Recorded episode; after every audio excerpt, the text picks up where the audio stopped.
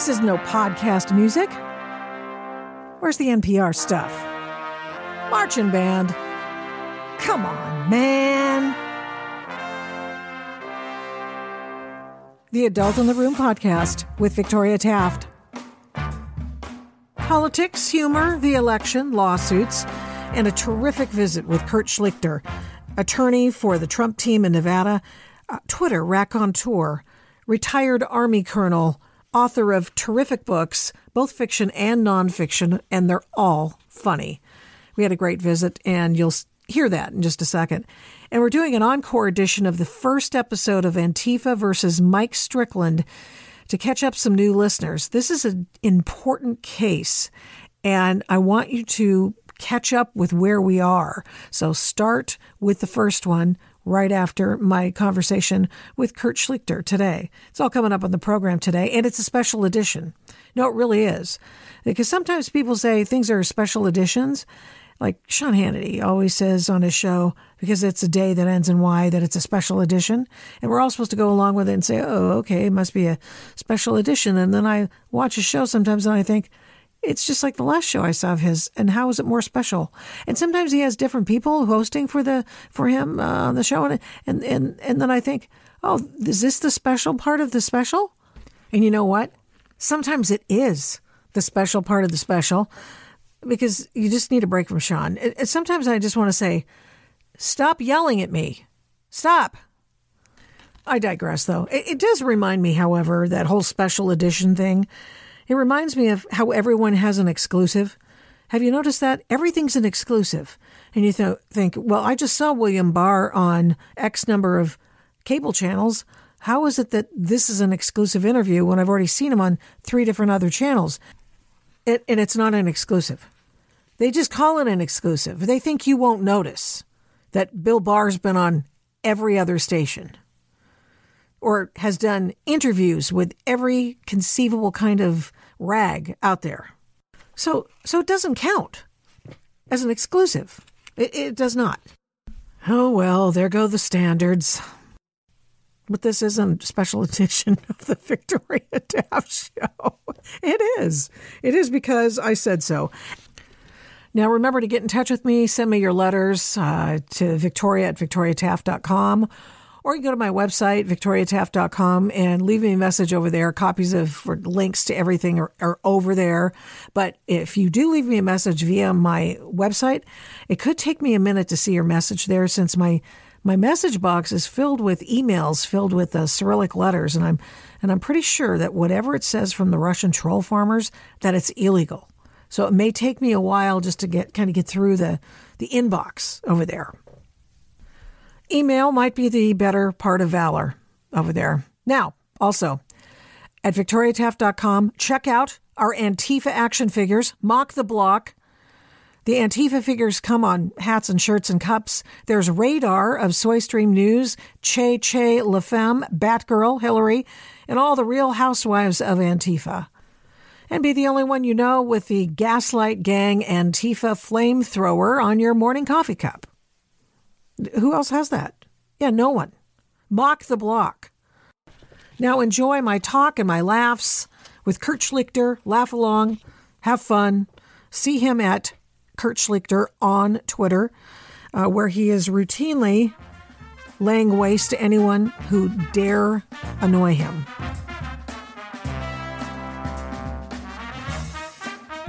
Kurt Schlichter is a trial lawyer, retired Army colonel, columnist at townhall dot com, the author of a dozen books or more. About half of them are nonfiction, political books, the latest of which came out in the summer entitled The twenty-one Biggest Lies About Trump, and his latest fiction political thriller with his uh, protagonist Kelly Turnbull entitled Crisis is just out, and he's decided that he wants to put that in the realm of nonfiction as a result of what's been going on in our country. We'll get to the discussion about that coming up in just a moment. Kurt Schlichter, welcome to the Adult in the Room podcast with Victoria Taft. Thanks for being here. Thanks for having me. Well, we are living in very interesting political times, Kurt, and things, books are written about. So let's go to the surreal but the nonfiction part of the conversation first and talk a little bit about this election and what we're learning from the reaction to the election and what's going on. You were involved for a while in the legal battle in Nevada before you had to go into quarantine. And pres- yeah, that's amazing. It took a virus to take me down. Well, you sound fantastic. So were you afflicted with the, the Wuhan? Oh, yeah. I had. Oh, I definitely had it. I uh, I, I started feeling like I had symptoms and uh, kind of like hay fever. And I was hoping it was hay fever. And I went to one of my clients who uh, is a doctor and said, hey, I need a test real quick. Tested me. Negative. I'm like, great. Oh. That's wonderful. Two hours later, I get a text that uh, – Uh, from somebody I've been working with that one of the members of the team had tested positive. And I was like, oh, crap. So I'm not going into work. I'm staying home. I'm trying to, you know, trying to isolate myself. And, of course, I infect my wife. And uh, I'm, I'm feeling, yeah, not so great. Wait a couple days. I go get tested again. I'm positive. My wife's negative. But she ended up having it worse than I did. Oh, no. Uh, I felt like a very mild head cold, uh, little fever for a short period of time. Uh, never lost my sense of taste, though I had kind of a metallic taste. A little bit of a cough, um, scratchy throat a little bit, mm-hmm. uh, no no fatigue. Now, my wife got real tired, got uh, bad fever a couple nights, uh, felt nauseous. It, it, it, the thing I've learned, and I've talked to a lot of people who've had it, uh, a lot of my All friends, right. Uh, it, it just seems to affect everybody differently. We had a, a, I came out with like a mild but fairly lengthy head cold. Uh, Arena had yeah, kind of a mid-grade flu kind of experience. Um, you know, never had any breathing problems, so thank, thank goodness. Yeah, no but, kidding. Um, yeah, it's just it's it's just a very weird uh, a weird virus. I've never had anything quite like it. It wasn't. It wasn't that bad in and of itself. What was bad were all the steps I had to take to protect other people mm-hmm. and basically block myself off. So I, I, I couldn't go back to Nevada and work with the team. Yeah. Were you offering any expertise from afar? Or? Oh, when, when, when I was asked, I would give my opinion. But, you know, if you're fighting the battle there, you know, you don't want to call some guy with a disease and, uh, you know, yeah. and try and bring him up to speed on everything that's happened in the last hour before he can give you a good opinion. So I kind of was, me and me and another person uh, were, were kind of knocked out of it. Wow. So you're doing all right now? Oh, I'm doing great. I'm well well past the C D C, you know, healthiness uh, uh, milestones. I've, I've learned a lot about what we know about the disease, which frankly isn't that much.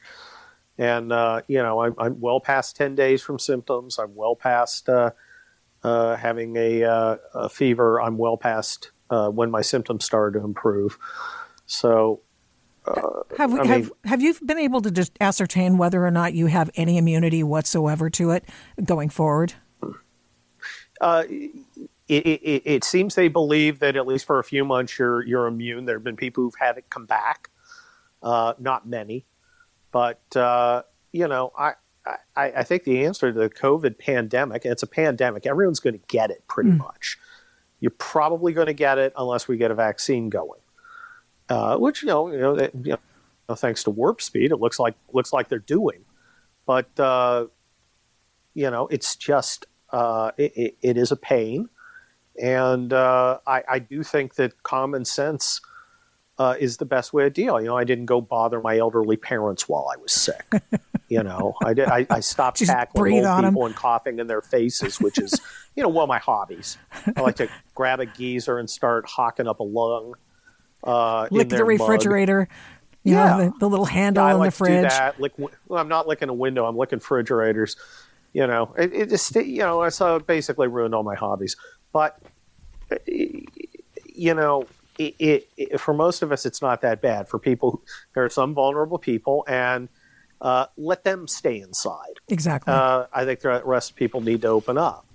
And uh, I'm no giant mask fan. I do wear a mask around the house because I literally had the virus. Okay, mm-hmm. It's not, you know, it wasn't, it wasn't, uh, you know, I wasn't trying to show solidarity with, uh, you know, the uh, paranoids who uh, strap a face diaper on when they're alone in their Prius. Uh, I, I literally had it, so I literally wore a mask around the house and avoided, you know, the teenagers, but they avoided me. So, um, but, you know, and I just, I, I, we acted responsibly and we've gotten through it. So how has it changed your perspective? What will Thanksgiving look like at the Schlichters this year? It'll look later. Oh, we're, we're going to put it off a little while uh, before I go see my, uh, my folks. Okay. And I Smart. think that's just, yeah, just, I, look, it's, it's a real disease and it can hurt people. And, and, and I, you know, I'm, I am an outspoken advocate of not shutting us down and not no foolishness like, you know, curfews and the rest. On the other hand, it, it, it, it can be a real problem. And, you know, we can use common sense to uh, uh, uh, deal with it.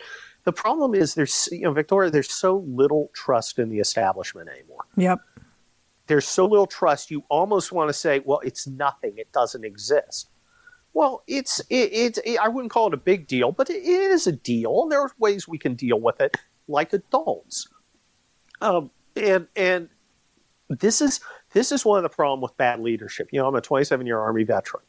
Leadership's important. Yeah. Nothing functions without leadership. And one of the things that's cr- critical for a leader is credibility. Okay? You have to make good decisions. And you have to be seen as uh, making sure that you're taking care of other people, that, other, that, that that you're not being treated special. You know, as a commander, uh, me and Command Sergeant Major, I was a fucking you know, lieutenant colonel, later full colonel at a brigade, uh, where I was deputy commander, acting commander. And the two people who ate last were always the highest ranking people. Mm-hmm. It was me and Sergeant Major. Every troop saw, you know, when it, when it was dinner time, they saw that I was not in line.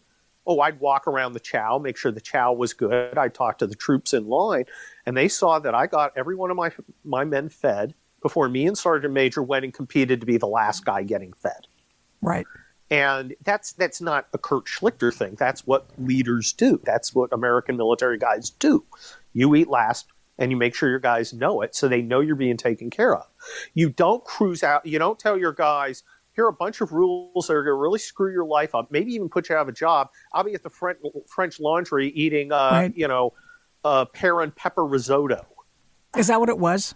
Because that sounds fantastic. Actually, actually, it does sound like it could be good with a little with a little uh, cheese, a little Gruyere in there. Ooh, mm, that's what I'm, I'm actually talking about. I'm kind of thinking about that. Let me. I'm going to work on that when I'm allowed to cook again, which I'm not. You're not. Oh my God! If I get you one more cook? dine, and I can't cook. I'm sick. You're still sick. You well, said you no, felt. But I, okay. I, I feel fine, and I'm probably okay. But we're going to give it a few more days. Okay. Well, I was just going to say, you know, d- does that extend to you not taking the garbage out either, or? Is, is this no, a scam I, you're running? I, oh, I don't take garbage out. That's that's that's a teenager job. I, I I am my own mission, and they've got their missions, uh, but uh, uh, which which is, seems to be unfashionable today. But I was never a fashionable guy. Mm-hmm. But no, I mean, I'm, I, I look if I get one more DoorDash, I yeah. swear to God, you know, I, I I'm like literally. My wife and I are like dreading meals. Yep. Because it's like, oh God, another, you know, we have to eat at another restaurant. Right. And I mean, you, if, if we, uh, we're living in the sticks right now. We moved from uh, South Orange County to the sticks in Washington State, and uh, DoorDash doesn't exist here. And I wish oh. I had DoorDash. Hey, look, I, I, look, it's been, it's been very nice, and I'm always happy to, uh, uh, you know, help somebody who, uh, you know, make a, you know, make a little money bringing me my Chinese food. That's mm-hmm. great. Mm-hmm. But it's just, I mean, it gets a little old. Yeah. I'd like to, I'd like to go cook a steak. I, you know, I'd like to go make a spaghetti. I'd like to, you know, do some, you know, not get pizza. Uh, although I am losing weight. Oh, that's, that's fantastic. I, I mean, I guess. Well, it's so you know, getting a, getting a potentially deadly disease to lose it, probably not the best match. Oh, maybe, geez, maybe skipping that. Carbs would be more traditional, but yeah. it's, um, you know, it, it, look, it's been a giant pain in the ass. It's kept me out of my office. Uh, luckily, I th- here's the funny thing, Victoria. I worked the entire time. Oh, you did? Uh, it did not, it did not make me sleepy. I did. Uh, I was not napping, and believe me, I love to nap. It's just glorious. Mm-hmm. Um, but uh, no, I I, I had uh, Crisis to get out, and uh, I had you know I edited it, uh, prepared it for production. you know, uh, put in, uh, you know, proofreader edits, uh, and, uh, you know, got it, got it up. Yeah. Um, but no, I mean, you know, I just didn't do law. That was what my office has been doing. Mm-hmm. Well, uh, you've, uh, you've been a, a person on the sidelines at the moment. And of course you're in it as a town hall columnist, as a person who writes these kind of political thrillers, if you will. I mean, you're a guy who pays close, uh, very, very close attention to what's going on in the political sphere. What do you, and of course you're, you're an attorney and, and you actually helped on the election. So what's it looking like for Trump right now? Do I think that we're going to find three judges who will uh, choose the winner of the election based on what I've, uh, uh, you know, what, what what's happening in uh, uh, states that are not Nevada? And I, I don't know, I, I don't even know what's going on in Nevada. But I'm not going to speculate because I work there. Um, look, it's an uphill battle. If that's what you're looking for, if you're looking for uh, uh, judges to install Trump for a second term, that's a uphill fight. Mm-hmm. It just is. It, I mean, that it has nothing to do with my firm belief uh, that irregularities uh, caused uh, Joe Biden to win this thing.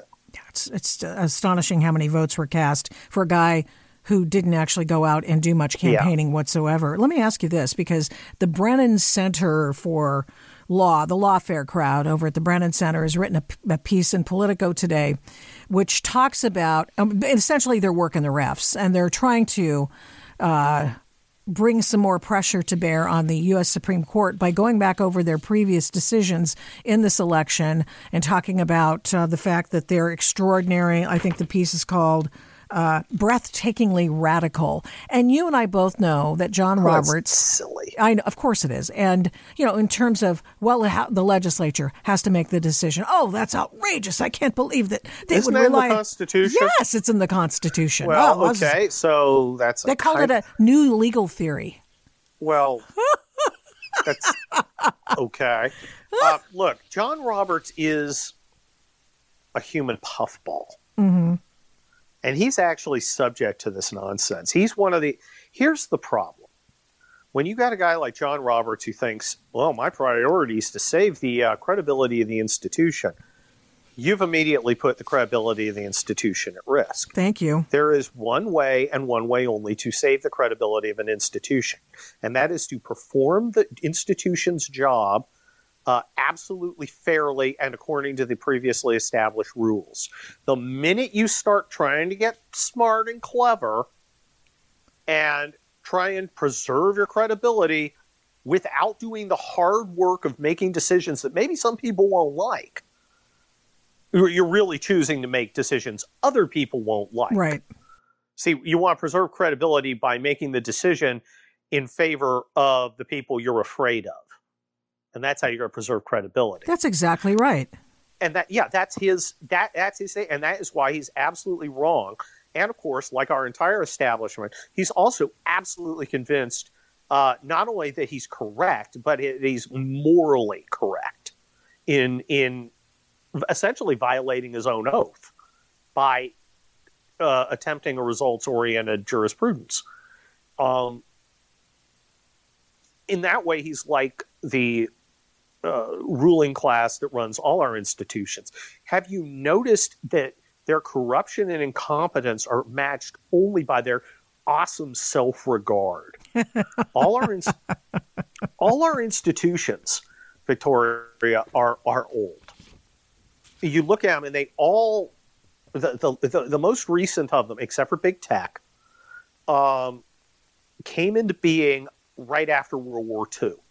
Or, or pre, and and that, the N F L, right? The media, academia, you it, it, going to college today, except for clothes and maybe the number of girls and maybe the fact that the number of boys who believe they're girls, um, is, is essentially the same today as it was in nineteen forty-six.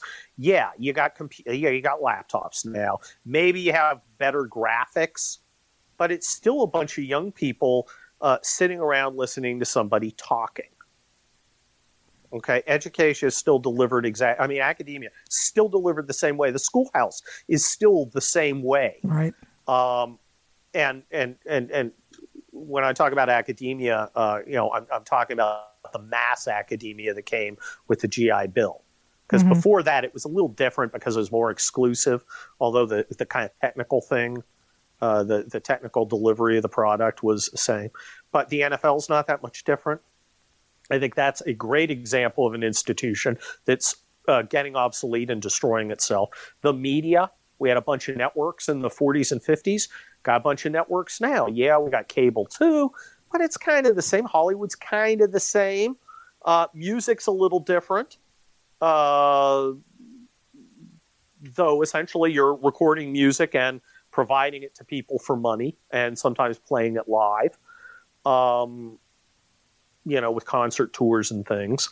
Um, what's another good institution? The military. The military, you look at you look at NATO. NATO's NATO came out in the late forties. Its mission changed. It, it, well, it's, it, it it was supposed to keep the, the Soviets in check. There haven't been Soviets in thirty years, right. Victoria. So you're saying that they're old, they're and they're decrepit. They're old, they're obsolete, and they're also run by the most incompetent ruling caste we've ever had.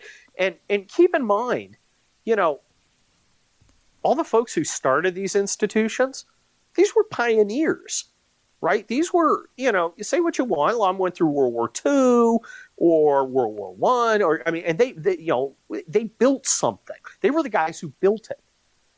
What's running now are the cultural trust fund babies, right? Right? Everybody knows. Everybody knows. Uh, uh, Henry Ford.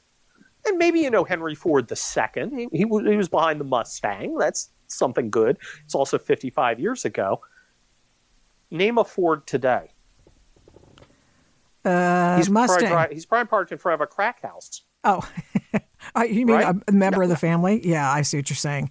Yeah, it's yeah. Uh, the the uh, derivative of the derivative of the derivative who's now sitting B- in front B- of a crack bingo. house. Bingo. And that's, that's the cultural heirs. Yep.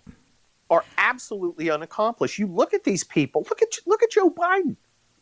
He is he, a walking he, embodiment you, of uh, such a thing. He was a walking mediocrity. Yes. He's never achieved anything. He's casually corrupt. Oh, he says the right things. He fits in at the parties. But he's got no vision. He's never earned anything. He's never done anything.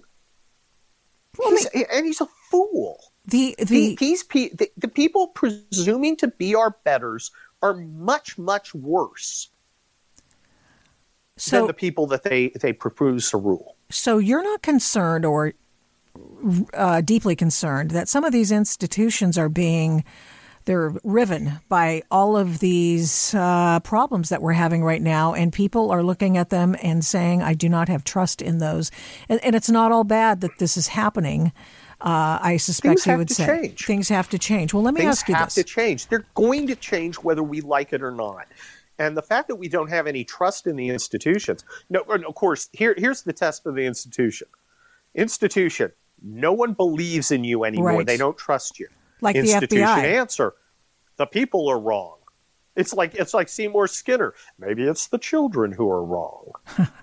So do you think for one minute that the people who allowed uh, all of these crazy conspiracy theories about President Trump, from the fact that he was a, uh, they called him a Russian secret agent, a Russian spy, uh, that he hired the hookers, the incontinent hookers, that he did any number of things to, uh, and the, the, the thing is, is that nobody believes these people now. They think the FISA no. court's a joke.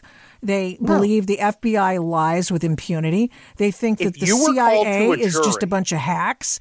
Uh, if, if, if, exactly. If I was called to a jury, uh, and and actually I'm going to be called to a state jury pretty soon, uh, presuming you know, assuming I test negative, um, and it, it, it's not federal, it's state. But if it was federal, and they said, well, you know, Mister Uh, Mister Schlichter, you know, you're going to be presented with uh, evidence from several agents of the F B I. Testifying about this, you know, criminal case. Uh, do you have any pre-existing biases, uh, pre-existing uh, uh, beliefs about the F B I, I'm going to go, well, yeah, I don't trust them. Uh, they have, a, you know, their their their crime lab uh, gave false information uh, to people in trials under oath. I mean, it, it, it, you know, their their leadership lied. Yeah, I I I presumably I, I would not uh, it, it, it I would not take, you know, ten years ago I would have said F B I, Ephraim Zimbalist Junior Well, I believe them. They're the premier. Right. And now it's like I, if somebody got up there and said something, I go, no, you, you have no credibility. I'd have to see much more evidence, uh, evidence uh, uh, because the F B I's word is not good enough for me. It's actually bad. Right. Rod Rosenstein. What a, what a tragedy. And again, the, the blame by the institutions will be like, oh, oh, Kurt's just falling for conspiracy theories. Right, right. You know, uh, uh, oh, it's different Trump. Ones than we pr- promulgated. Exactly. uh, but, but it's, yeah, see, it's the children who are wrong. No, you've got to earn your credibility. And they, they went and took a Nadler on it. Yep.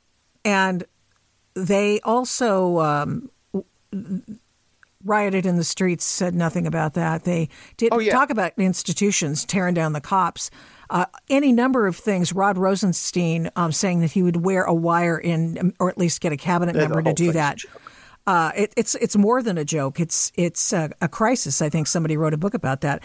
And, yeah, I know. And he, but I just wanted to say, do you deny, do you say one thing? Uh, do do you uh, hesitate one second to say that those people who perpetrated those conspiracies against the sitting president of the United States and the guy who was running at the time for the presidency of the United States don't you don't think that they'd be beneath? Uh, cheating to win for Joe Biden, do you?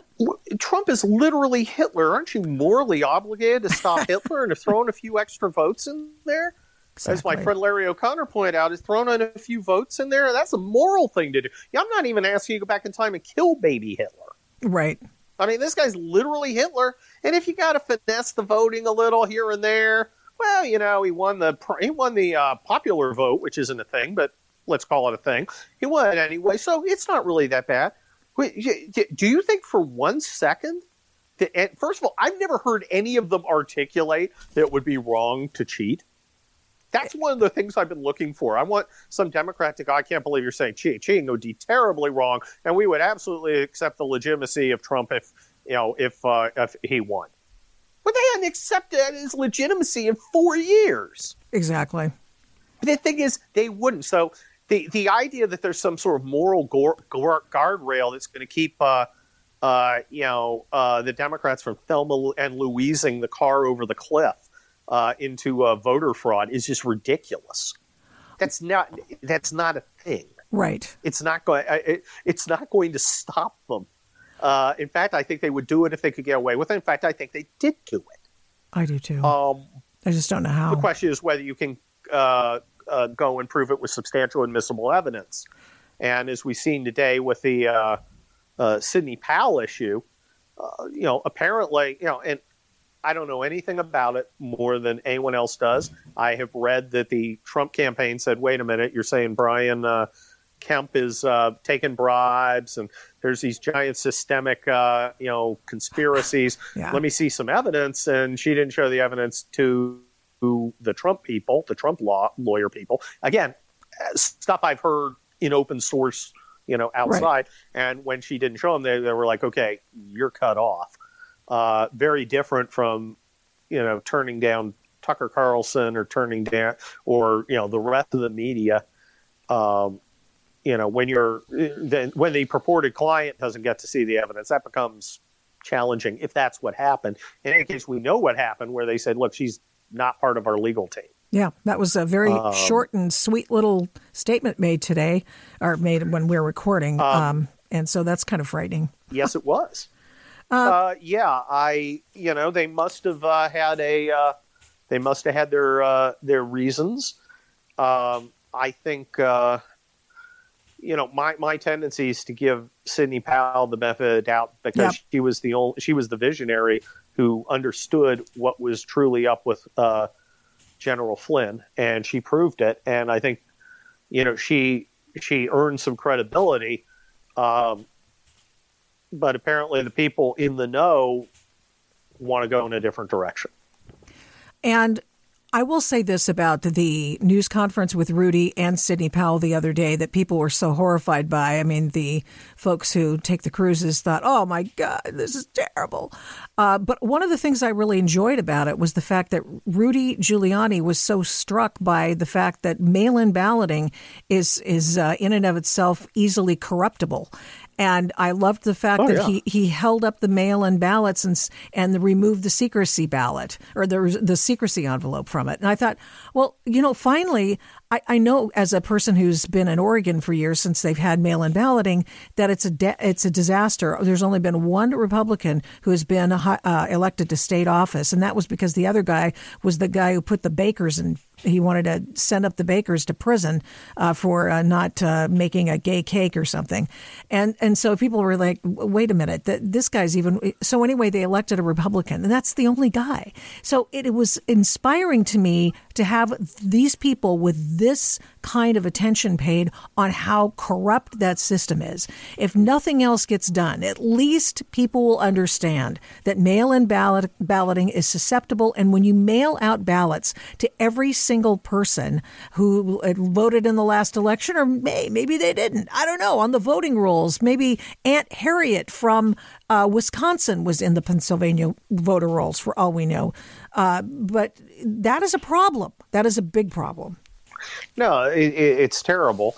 And I think uh, one of the important things for the president to pursue this is to bring these uh, issues to light. And uh, look, we have a lot of state houses now. It's time to mobilize the Republican state houses in, in a number of things, including elections, election reform.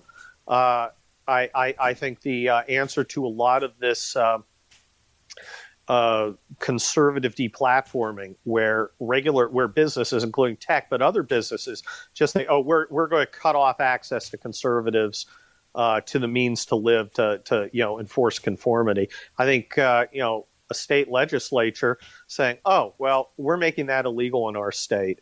So if you want to write off Texas as a place you're doing business, uh, you know, such and such uh, uh, payment system, uh, fine.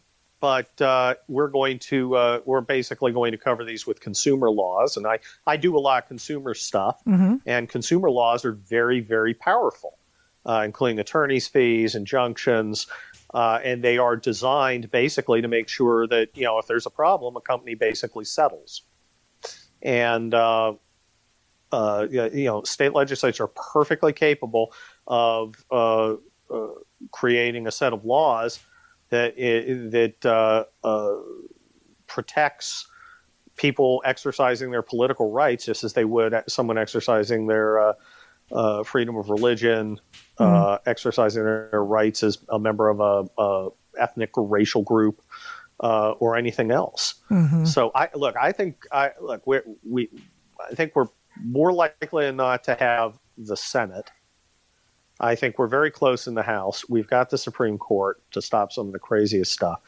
But I think if we're going to make progress in the next uh, few years, assuming as it as it's more likely than not, Joe Biden's inaugurated.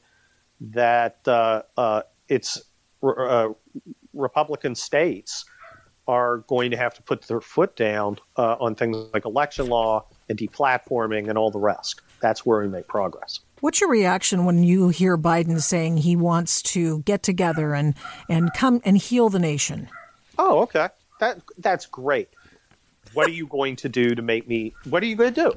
Because you're A, you're the guy, A, you're the guy who has won, so you've got the power. B, you're the guy who wants to unify. What are you giving me? What do I get? What what thing that's important to me are you going to forego to demonstrate your good faith? Are you going to not try and steal my guns? Are you not going to hassle my religion? Are you not going to put a couple million people out of work by banning fracking? What what it's hard and meaningful for you are you not going to do in order to demonstrate to me that you want to unify? And the answer is to stare at you like you're crazy and say, no, no, no. When I mean unify, I mean you submit. You just stop fighting. That's that's unity. But that's the unity of the grave, and I'm not interested in that. So he doesn't really want to unify. What he wants to do is shut us up. If he wanted to unify, well, that's a hard thing that's going to take that, that, that, that has a price that he's got to pay. If he wants unity from us, that is, if he, and I guess what he means by unity is to lower the rancor and stop the, uh, you know, stop constant opposition and stop a refusal to negotiate and talk. Well, he's going to have to give us something because he's the guy who has something to give, right? He's going to be the president. He's, uh, yeah, he's Uncle Sugar.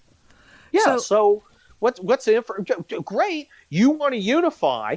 What are you going to pay to unify? Because I'm not going to just do it because you asked me. What's in it for me? What do I get out of it? You're unpatriotic for saying that, Kurt Schlichter. You, you are yeah, just terrible. I, I, there's nothing I love than a guy who uh, faked asthma to get out of NAMM telling me I'm not patriotic. He and Blumenthal ought to go frickin' uh, uh, uh, you know, clink their Medal of Honors together with uh, Audie Buttigieg. Oh, God. You know, if one more, if one more dipshit starts off with his uh, starts off with his country over party thing, and the closest thing to a uniform they ever wore was a little frickin' sailor suit as a two-year-old, uh, I, I may projectile vomit. Um, okay. Uh, well, we'll we'll cross that path when we or bridge or whatever euphemism I want to use. Um, so, what do you think? And now, in in retrospect. If, you know, we're looking at a possible Biden presidency, the president's uh, legal choices are winnowing down. Where do you think he didn't get it done if you're Trump? Um, I think one of Trump's – you have to accept Trump as – let me move back. You have to accept Trump as a unitary whole. Trump, it, it, people want to cafeteriaize Trump. I love that. I love that he's a rebel. I just wish he wouldn't tweet mean things about Rosie McDonald. Yeah, Donald Trump is the anti-Bush. George Bush came in office, and as soon as there was a problem in Florida, he could turn to James Baker, and you know James Baker could turn to ten big law firms, and they have a hundred you know Harvard lawyers down there with briefcases. Uh, setting up war rooms and ready to uh, ready to battle, right? Right. Because he had a Rolodex, and we saw with the president, he, he had a lot of problems hiring people. Yep. You know, at the beginning, you think he knew you know, this, the, that, uh, that Tillerman guy? Oh yeah, Rex. Russ Tillerman or Rex Tillerman, whatever that. You think he knew that guy? He didn't know that guy. He wasn't in his phone. Bush had Bush. You know, Bush knew exactly who was going to be in his government long before he got elected. Because he was a Bush, because he was a regular politician, and they had a dynasty, and they had contacts and stuff. Trump didn't have that, and for five years, uh, he he won, but it was a lot harder than it would have been if he had had that group of people. Now, to some extent, that group of people exists because there's you know people, veterans of the administration, but you still can't do something like ring up five you know white shoe law firms in a heartbeat. Uh, yeah. Especially when you have the left trying to uh, dox them all. Uh, dox them all and all that shit. And, of course, there's no one more gutless than a lawyer. Um, I've noticed. They chased yeah. out two sets of lawyers in, in P A. That's absurd. Yeah. The, the, the thing is, we're going to have to the, – the, the next guy is going to have to have – is not going to have to have, but is more likely to have – Uh, uh, that kind of contacts. Uh, the other thing is we have to understand decoupling. We have to understand we're going to have to build our own institutions. There's going to have to be a Republican electoral law firm out there. And my vision for that would be, you know, about one hundred lawyers. And instead of Republicans throwing money at them, you know, Republican companies throw some business at them. So they've got something to do uh, between elections. Mm-hmm. But uh, that's a good idea. Yeah. But the, the the the the thing is, you know, these are hard anyway. I mean, when people are committing fraud, it's not like they wear a big sign that says, "Hi, busy committing fraud," and you have this this this you know abbreviated timeline to get stuff done after an election. It, it, it you know it was very hard from the beginning, uh, and they had to get started, you know, within twenty-four hours. Yeah. And so, they made some missteps. Once again, people well, they, are not beating down the doors to work for Trump. Uh, and so what did they end up with? Uh, people who just did not know election uh, well, law. It's not. You, look, there's a place for litigators and a place for election law guys. The litigator doesn't need to be an election law specialist, needs to know how to present a case. Okay, fair election enough. Election law specialists are guys writing the motions and stuff. And there are some good ones. I worked with some good ones. Republicans have those. Do you think Rudy Giuliani is up to it? Well, it would depend on what you – remember, he was a very, very – oh, I know. Very well-respected prosecutor.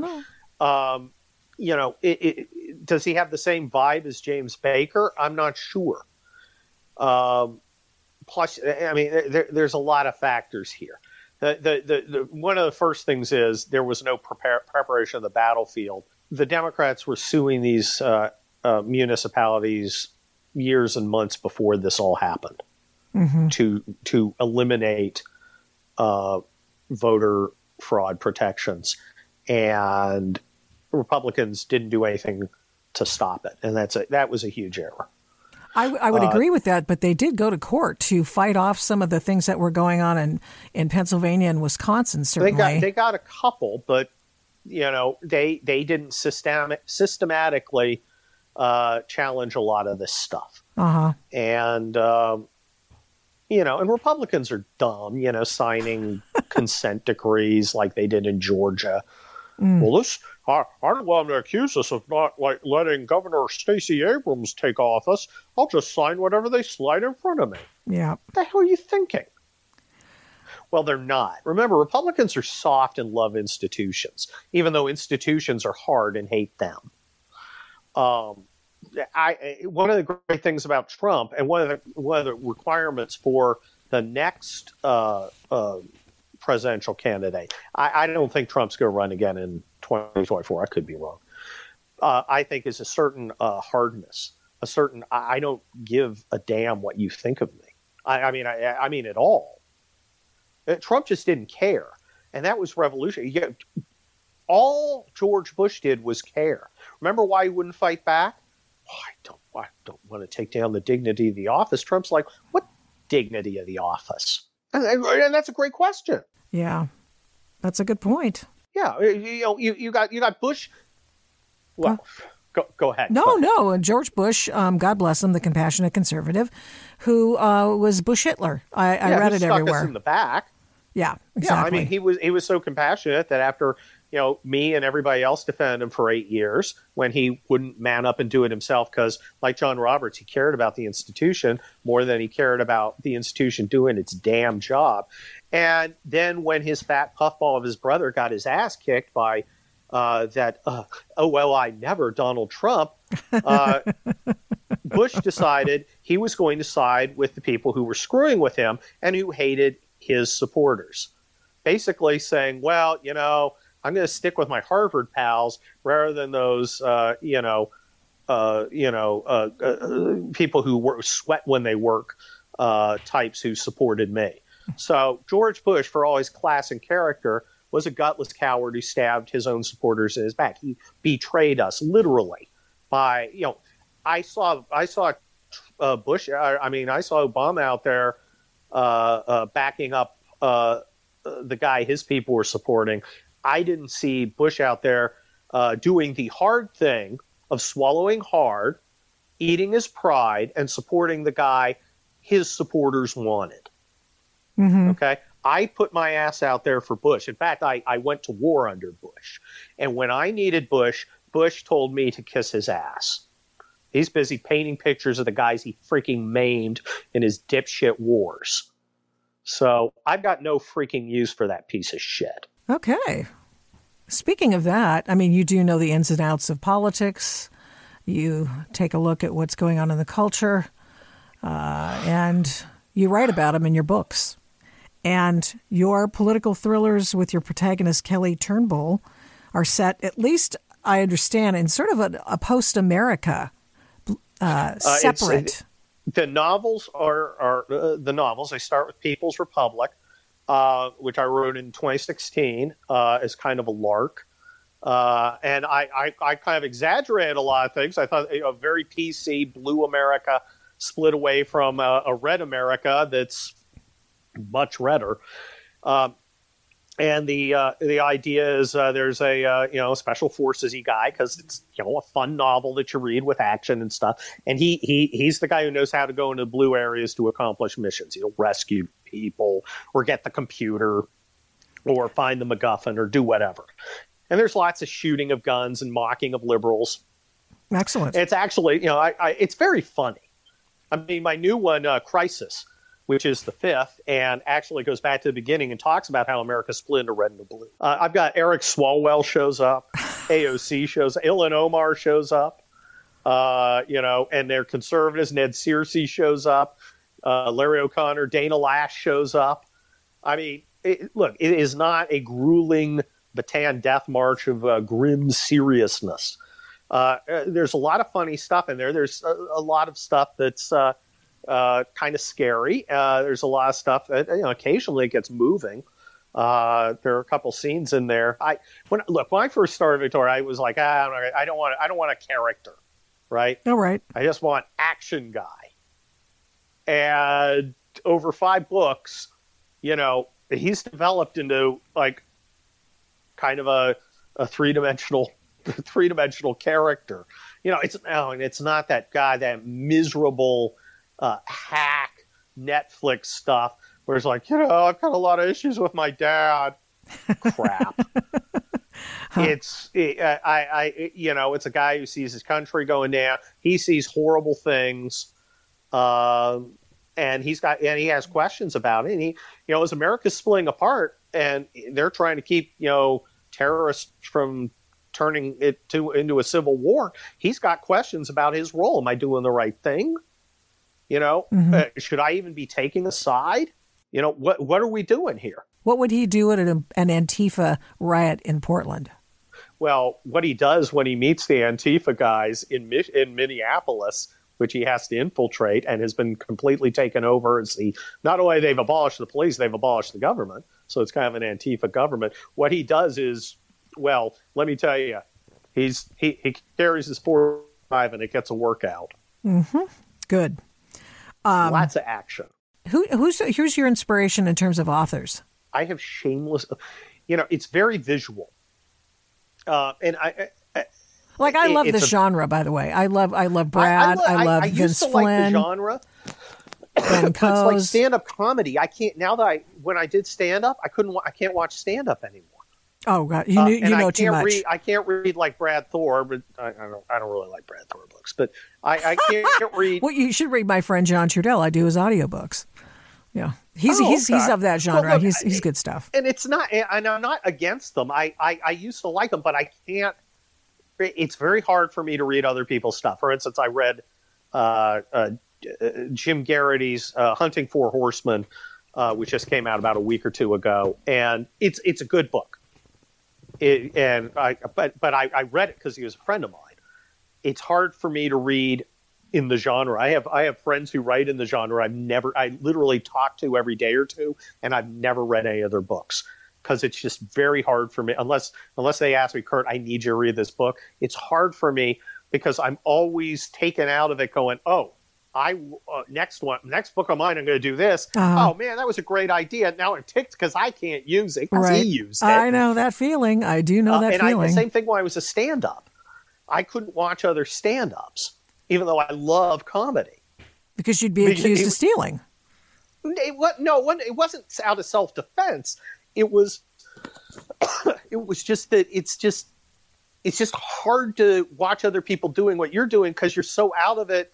Trying to become better yourself, if that makes any sense. Mm. But I, I'm, I'm, I, yeah, I'm not against any of the folks. I just, I, I just, I, I just, it's just hard for me to do. I'd much rather sit and write my own. Uh, and I, my own. I, I mean, I have a very distinctive style, as you might, might oh, yeah. imagine.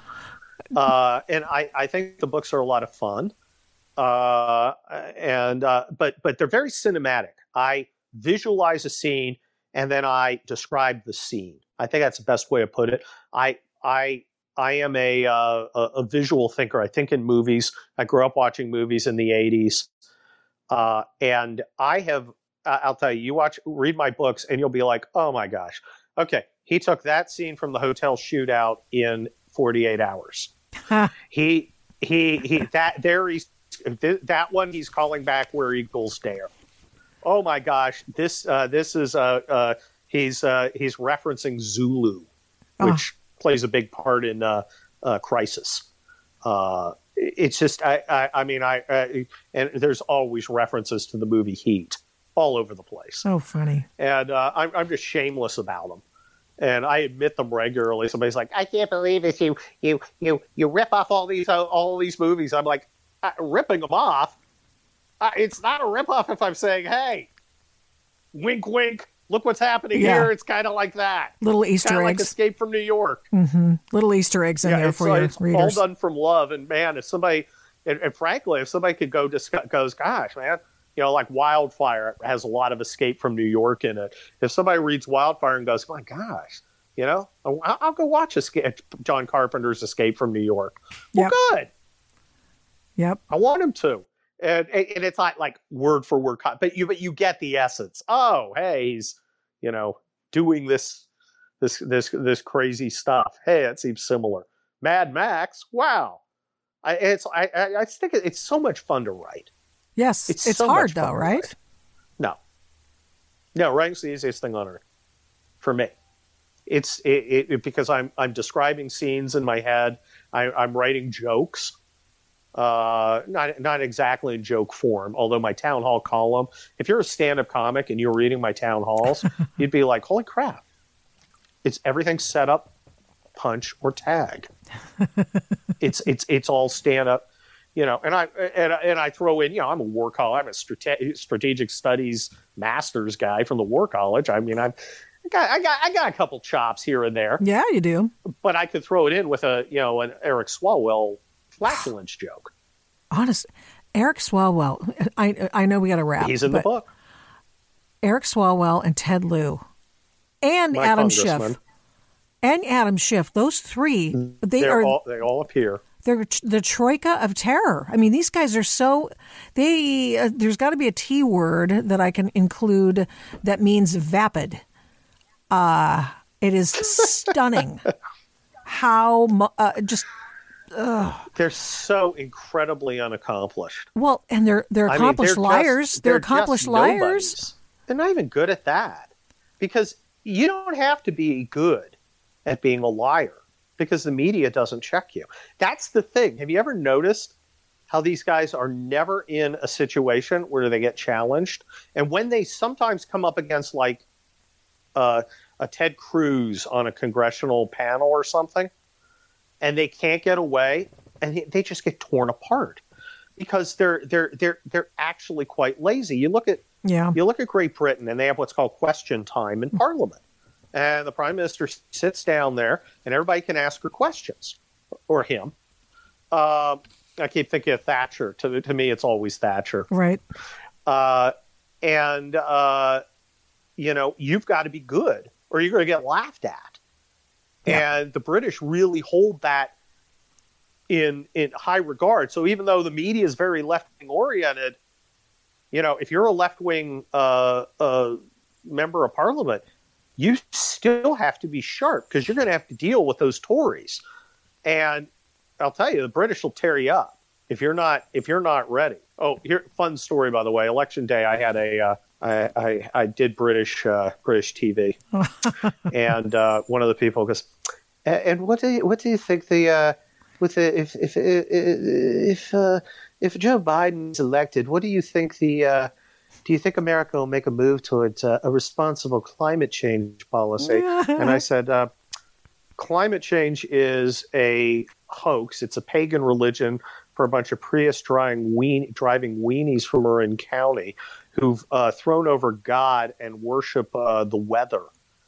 Uh, I, I don't believe that the temperature in a century from now should have uh, the, the potential predictions regarding the temperature yeah. in a century from now, when a weatherman can't tell you if it's going to rain in two days, uh, should have zero impact on public policy. And I would hope it has none. And I, I swear, I thought she was going to have apoplexy. She'd literally never heard anybody, anybody who who didn't believe in climate change and who, you know, was able to string a sentence together. My gosh, if she had only asked me about the Second Amendment and Uh-oh. my deep and abiding belief that every uh, healthy, law-abiding American adult citizen should have a fully automatic assault rifle uh, and sufficient ammunition in order to defend themselves, their family, their community, and their Constitution. Come take uh, my turkey. I, Uh, yeah, I think. Uh, yeah, I think she might have. I think she literally might have fallen on the floor and, and twitched until someone stuck a spoon in her pie hole to keep her from swallowing her tongue. Oh my God! I went on the Biebs one time. Uh, I think it was a couple of times, and they never asked me back because I just was on the wrong side of everything with them. And you'd think, well, oh, yeah. you know, we want somebody in opposition. Well, it's great, but I was a little too sp- plain spoken, and apparently that was just too much for them. But they don't understand that they're in America. There is actually an opposition.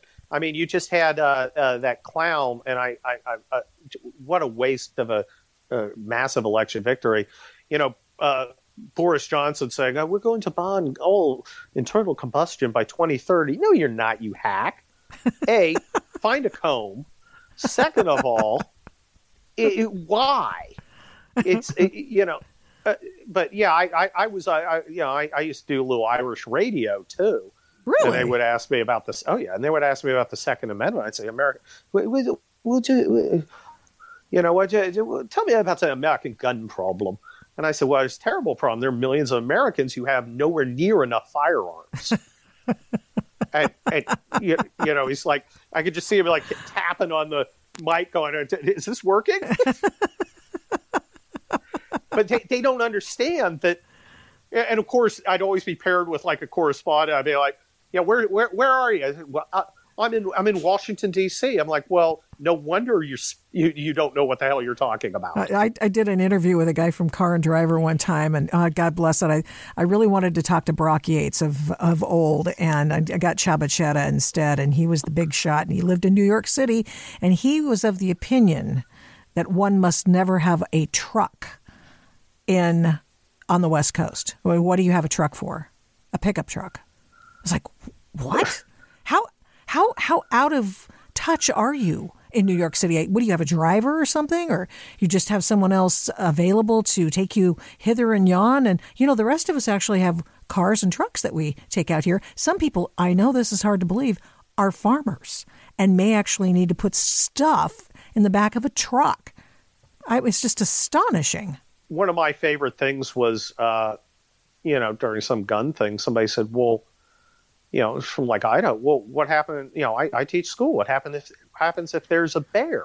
And th- there's hysterical laughter. And he's like, no, I, I live in Idaho. Sometimes there are bears. What do you expect me to do? And the people were like, uh, uh what, bears? Bear? And it's like, uh-huh. we have an established, back to the establishment.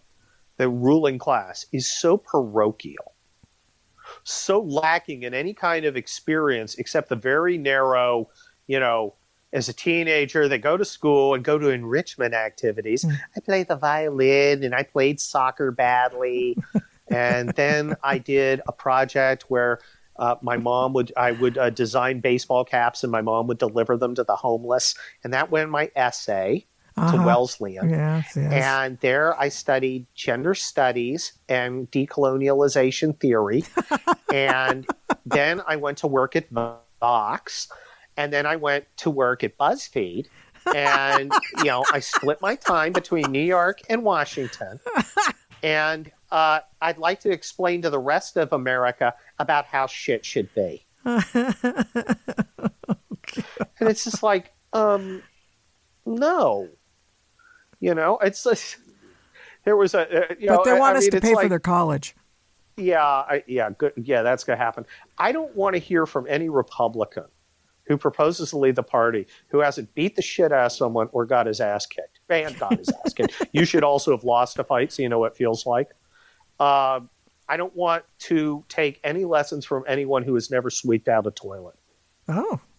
Well, for openers, do you actually call it sweep? Oh, sweeping out the toilet, like a large toilet at the, the barracks no, or something? With, with like, yeah, with like a mop. Oh, and, okay. and, and, and oh. you know, sweeping around it. And uh-huh. God knows whatever fluid you're picking up. That's what I did at the Foster City Carl's Junior uh, for three ten an hour. And that's what I did as an Army private. And while I'm, you know, I own my own company now. and I write best-selling books, and I'm an Army colonel with a bunch of degrees. I'm also a guy who knows how to clean a freaking toilet, although my wife will tell you not very well. At least you uh, try. It may not be my oof, but I understand that Kurt Schlichter is not above doing those jobs. However, Caden and Ashley from Santa Monica or Scarsdale does believe they are above that, and that is a real problem. Mm-hmm. Mm-hmm. Kurt Schlichter, thank you so much for coming on, and congratulations for having the number one book on Amazon for political fiction. Thank you for having me. It's been a lot of fun. It has been a lot of fun. Thanks again. Kurt Schlichter, huh. You see him everywhere, and now you've heard him on the Adult in the Room podcast with Victoria Taft. Thanks again.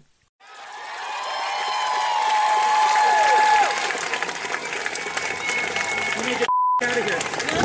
Get out of here, racist. I'm not a racist. Dude, don't get the out of here. Don't put your hands on me. Out of here. Don't put your hands on me. Get the out of here, racist. Don't put your hands on me.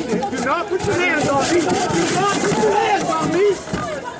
Put your hands on down. Don't do it. Don't do it. They were they were coming out. They were pushing and shoving. They're pushing and shoving. He's got a gun. He's got a gun. I don't know why. Hey, stop, stop, stop, stop. All right, everybody needs to get the hell back. Get the hell back. I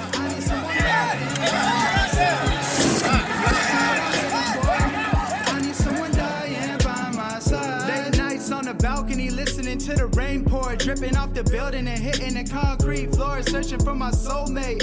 In the city of the roses, everybody showing love, but my heart stays frozen. I just want to be chosen to be the single-handed reason that you wake up in the morning.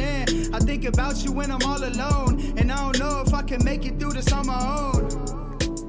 Before the nightly riots we've seen in the news, there was one case. The first case, the case of Mike Strickland. Now at noon, another court appearance today for the man caught on camera waving a gun at protesters in Portland last month. And now he faces a lot more charges. Michael Strickland faces twenty-one counts connected to that incident. He was a journalist who was beaten by Antifa and Black Lives Matter protesters. And he defended himself from the mob with his legal gun. And not a shot was fired. Our position hasn't changed. Our client's position has not changed. That he is not guilty, that he was using the um, weapon to protect himself, and he was doing so within his rights. The only one hurt that day in July of twenty sixteen was Mike Strickland. And the only one punished was Mike Strickland, the victim. I'm of the firm and steadfast opinion that when they come for Strickland's rights, they're coming for mine next. See, Antifa says it's anti-fascist, but Antifa is really anti-First Amendment. It's going back to the street violence of the nineteen twenties and nineteen thirties as a technique and a tactic, and the court system doesn't realize it's happening. This is the story of Mike Strickland. Before Berkeley went up into flames, before conservatives were told they couldn't speak on campus for their own safety, before Kenosha, Minneapolis, Seattle, before one hundred plus nights of riots in Portland, before it all, there was Mike Strickland. I call him the victim zero of Antifa victims. On July seventh, twenty sixteen, on a drizzly afternoon in Portland, the Antifa mob and their allies in Black Lives Matter came for Mike Strickland. The Portland videographer and gonzo journalist, as he called himself, was attacked twice by a mob at a Don't Shoot Portland Black Lives Matter protest. He was the first person I'd ever heard utter the word Antifa. I'd been a close observer myself of Portland Professional Protesters Incorporated through the domestic terror groups, the Family, E L F, A L F, Earth First, and their brethren in the animal rights movement. But the word Antifa, that was new to me at the time. I didn't connect it to the anti-fascist movement in Europe yet, but it made sense. When given a chance to disrupt, vandalize, loot, bash in Starbucks windows, create chaos as the anarchists did most May Days in Seattle and Portland, it made sense that they'd supercharge their tactics, using now the imprimatur of anti-fascist, I mean, what a great gig, right? Do harm. Call everyone with whom you disagree a horrible person. Racist, homophobe, white supremacist, neo-Nazi, choose one of the above, you know, the whole basket of deplorables. And then call yourself virtuous. Portland's overwhelmingly white leftists, the goners, the dead-enders, serious anarchists and true believers came together for more vandalism, violence, and called themselves moral and virtuous. I began to get the picture. I mean, they looked like the W T O mobs of Seattle in nineteen ninety-nine. I'd seen the black bloc tactics, wearing black clothes, balaclavas over their faces or scarves over their mouth and nose, and caps over their heads before in Portland, but never under the Antifa umbrella. Like the violent mobs in Europe, Portland adopted the violent tactics of Antifa. It was July seventh, twenty sixteen, at a Don't Shoot Portland Black Lives Matter protest. Strickland did as he usually did on Portland protest days when he would go and record them. He got his go bag with extra batteries, pulled together his camera equipment and got ready to record the event for his YouTube channel called Laughing at Liberals. He holstered his Glock twenty-six, a legally concealed weapon, and made sure he had several magazines, as he usually did whenever he went anywhere. Strickland, a libertarian, had created for himself a cottage industry of filming the left. He did so on local college campuses, board meetings, council meetings, speeches, and sold his news footage to news websites and on television. You see it a lot now, but Strickland was a pioneer. Listen, if you will, to his three-plus-minute twenty fourteen Year in Review program to get a flavor of the kind of work and success that Strickland had in Portland. twenty fourteen was a banner year here at Laughing at Liberals. We started off the year nailing some squishy Republicans. We covered the protests surrounding the near strike by the Portland Teachers Union. We popped up at numerous town halls to show the world the idiocy of Oregon's elected morons. We covered the gun bill hearings, where Floyd Przeanski, Jen Lynch, and Penny Okamoto showed us why the anti-gun groups are the easiest to mock and expose. Some sellers said outright, quote, "There will be no background check," end quote. We made our yearly trek up to Seattle to cover the May Day protests. Then came the Law and Disorder Conference at Portland State University, where the crowd chanted and cheered for the death of capitalism.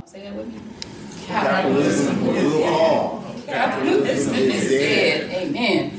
Woo, let's bury it. Let's have a funeral soon. And where different factions of anarchists and feminists started protesting each other. We will not be silenced in the face of your violence. This would go on to be our biggest video, making it onto international news sites and even the Time magazine website. Of course, we sprinkled in the occasional politician ducking away from the tough questions. Are you going to testify on the uh, F B I investigations that are going on, or is Obama going to grant you uh, executive privilege like he's granted to Holder and other members? The Palestine and Israel conflict brought protests to the area. P S U began debating whether or not to arm their security force, which brought such quotes as, "Because of the violence, because guns, guns do jump out of their holster and kill folks." We showed you how brain dead the average Joe Biden supporter is. Well, we like Joe Biden. He's got a great grin. We filmed the unruly mob of illegal alien supporters. A devout communist on the Corvallis City Council was exposed. Then came the motherlode, the Ferguson-Michael Brown protests, where the professional protester white kids constantly tried to tell the darker-skinned protesters how to protest. Infighting was common. Riot cops used flashbang grenades. And moron protesters flooded the freeways. We even committed a crime to close out the year when we illegally made a firearms transfer in defiance of Washington's new law. All in all, twenty fourteen brought us over a million views and nearly two thousand new subscribers.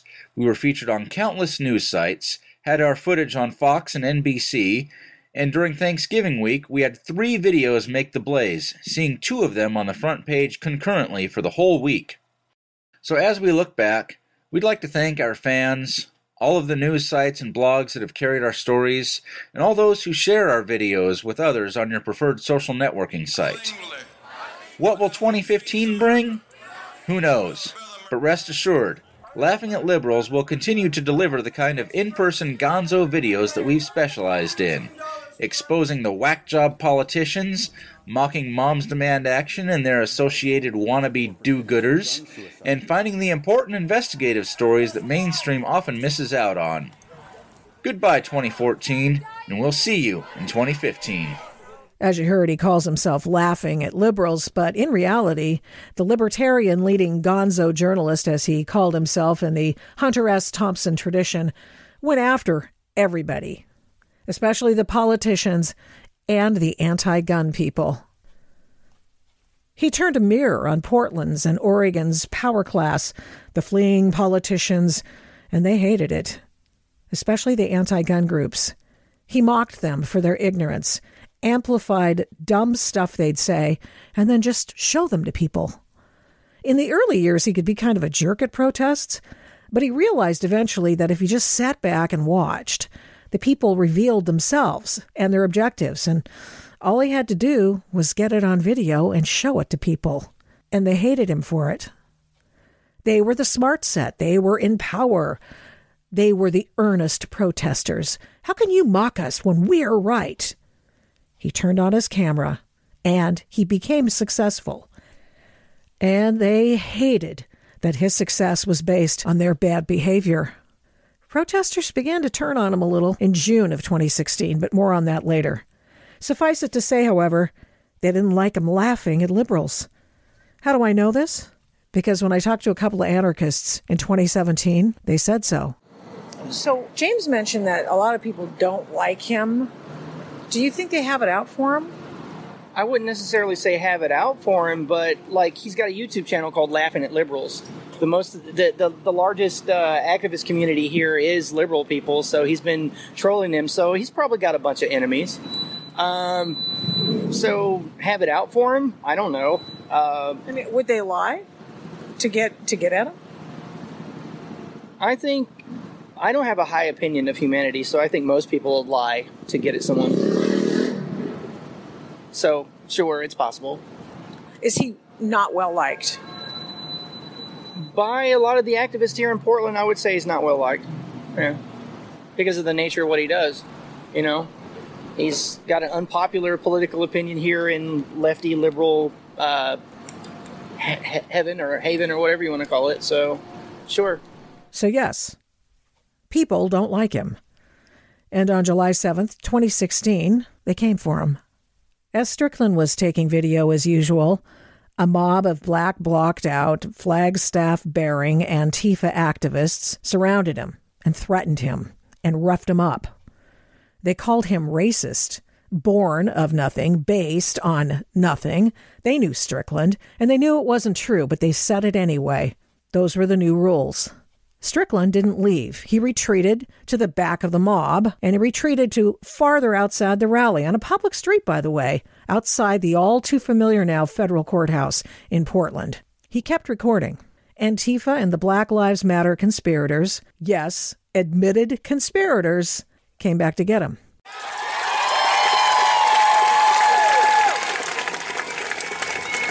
We need to get out of here. Get out of here, racist. I'm not a racist. Dude, don't get the f- out of here. Don't put your hands on me. Don't put your hands on me. Do not put your hands on me. Do not put your hands on me. Do not put your hands on me. Put your f***ing gun down. Don't do it. Don't do it. They were trying to get him. He's got a gun. They're pushing and shoving him. He's got a gun. He's got a gun. I don't know why. Hey, stop. Stop. All right, everybody needs to get the hell back! Get the hell back!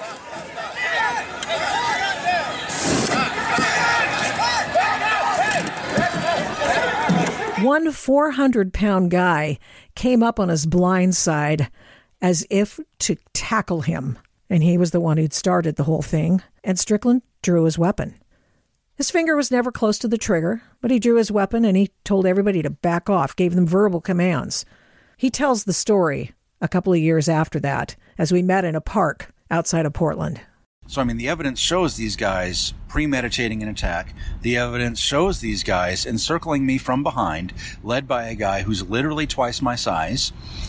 Um, the evidence and, and, and statements uh, show that he was indeed pushing and shoving me, and uh, possibly others as well, because I'm sort of getting bounced around as he's doing that. So it feels like people behind me are shoving me as well, as I'm being encircled by these people. So, you know, the evidence shows that I'm retreating.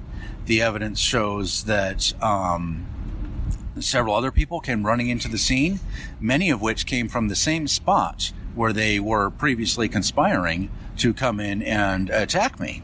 So, you know, part of me wonders, you know, if they were all in on it together or what. I don't know. Well, indeed, they, at least a couple of them said that oh, yeah. they had conspired to throw you out. Yeah, yeah. Before everything came together. Mm-hmm. So, you know, and the evidence shows that I'm on the retreat the whole time. The evidence shows that, um, you know, several of these people were aggressive in their posturing. The evidence shows that my attention was distracted to my right when uh, Kerensa, the very large guy who started the entire thing, is um, is then coming up on what my blind side would be, coming up from my left side. And we established that he was about eleven feet away at that point in time, coming up towards me at that point. Um And again, not meandering towards me. He's coming at me like he means business. And so at that point, you know, I, I, I, I had exhausted all these other options. You know, I issued verbal commands.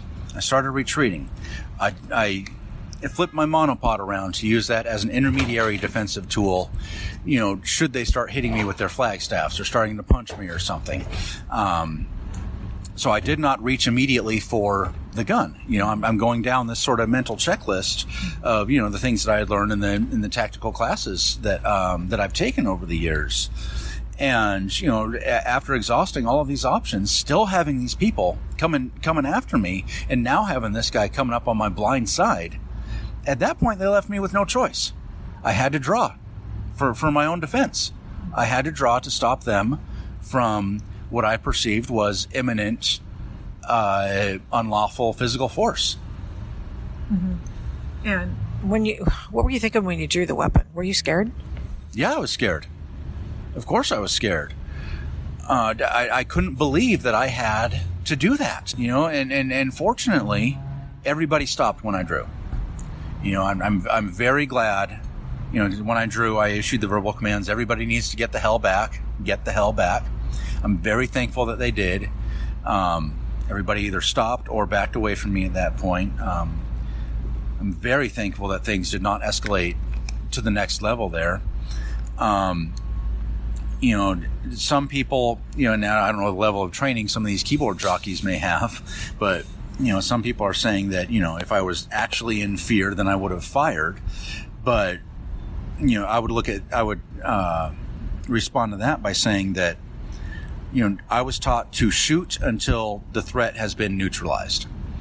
In this particular case, merely drawing the gun neutralized the threats, and I did not have to fire around it. I'm very thankful for that. Why'd you have the additional ammo with you and the extended clip or extended magazine?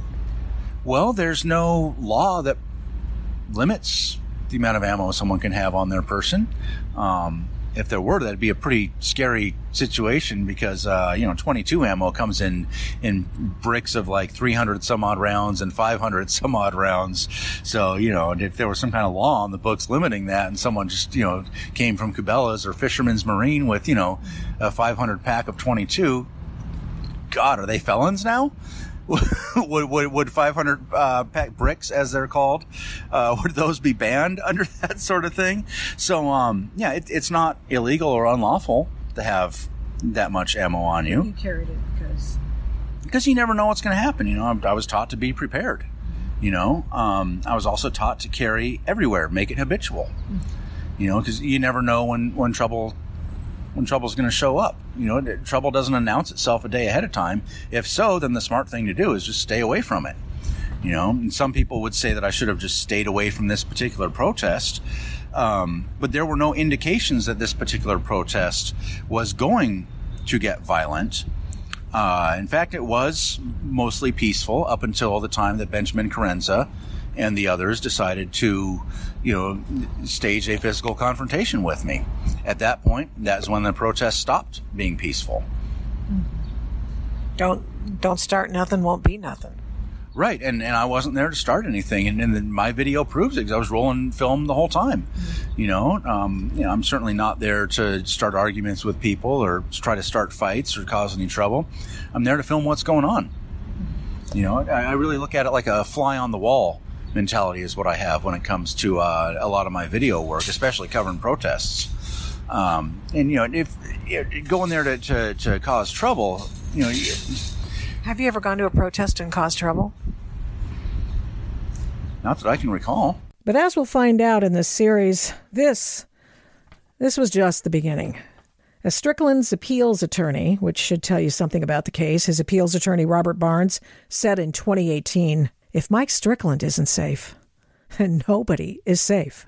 Here he is in twenty eighteen, two years after the incident, arguing for an appeal for Strickland. Note his prescience. The guy totally called it. The judicial branch hasn't figured out, other than Brett Kavanaugh experiencing it personally, the rest of the judicial branch hasn't hasn't deduced what's happening in the public arena, what's happening at these protests, what's happening at these social gatherings, what's happening in these tactics, these mob tactics that are being utilized. It's the reason why the press is so nervous about the use of the word mob is because of how accurate it depicts their tactics and techniques over the past two years. Tactics they experimented a little bit with Occupy Wall Street, but that went sideways because everybody was busy assaulting everybody inside, so that, you know, but they're going, returning back to those roots, and those are dangerous roots for the uh, for political expression. It's going back to the street violence of the nineteen twenties and nineteen thirties as a technique and a tactic, and the court system doesn't realize it's happening, and they're saying, oh, these are just some complaining conservatives. So, you know, I was talking to a high-end tech lawyer. It's like, oh, these are just complaining conservatives um, about Facebook and Google and YouTube, and then, of course, it comes out, and then yesterday, Facebook is getting rid of a bunch of le- lefty sites, and they're all shocked, and it's like, why are you shocked? This was the plan. Um, the dissenting groups in China will be next. Other people will be next. So the, it'll be an international uh, effort to censor and, and, and shame. And then the other aspect is the stalking behaviors and mob-like behaviors, of which the black bloc is the front line.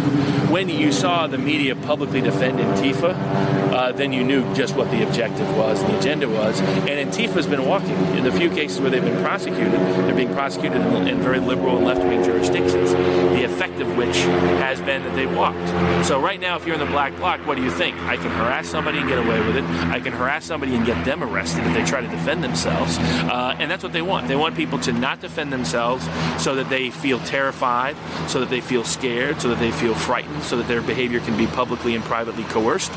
Um, and that's the danger and the threat. And that's why this case is much bigger than one person.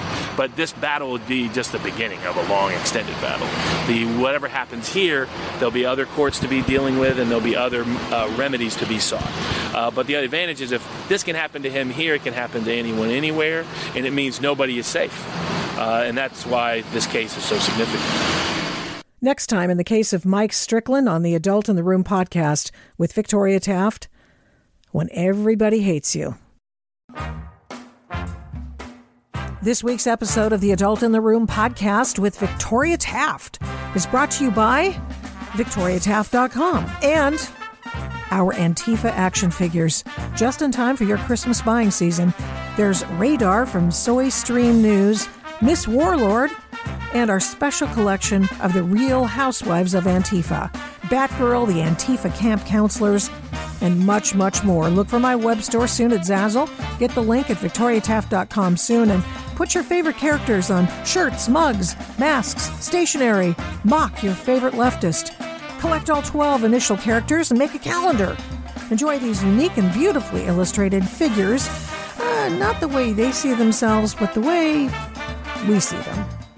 Editing, mastering, advertising, technical support, and understanding for the Adult in the Room podcast with Victoria Taft is by one A Cast. The music is Gospel by the March fourth Band of Portland, Oregon. Music for the Case of Mike Strickland is Ride or Die by R C, and it is used by permission. Find R C on all social sites at Raps by R C, Apple, Spotify, YouTube, and Instagram at Raps by R C. Imaging for the Adult in the Room podcast with Victoria Taft is by one A Cast. Logo by Hageman Creative. Find him on Instagram. Photo of Victoria Taft is by Hilly Collective. The Adult in the Room podcast is produced by Flamingo Road Studios. All rights reserved.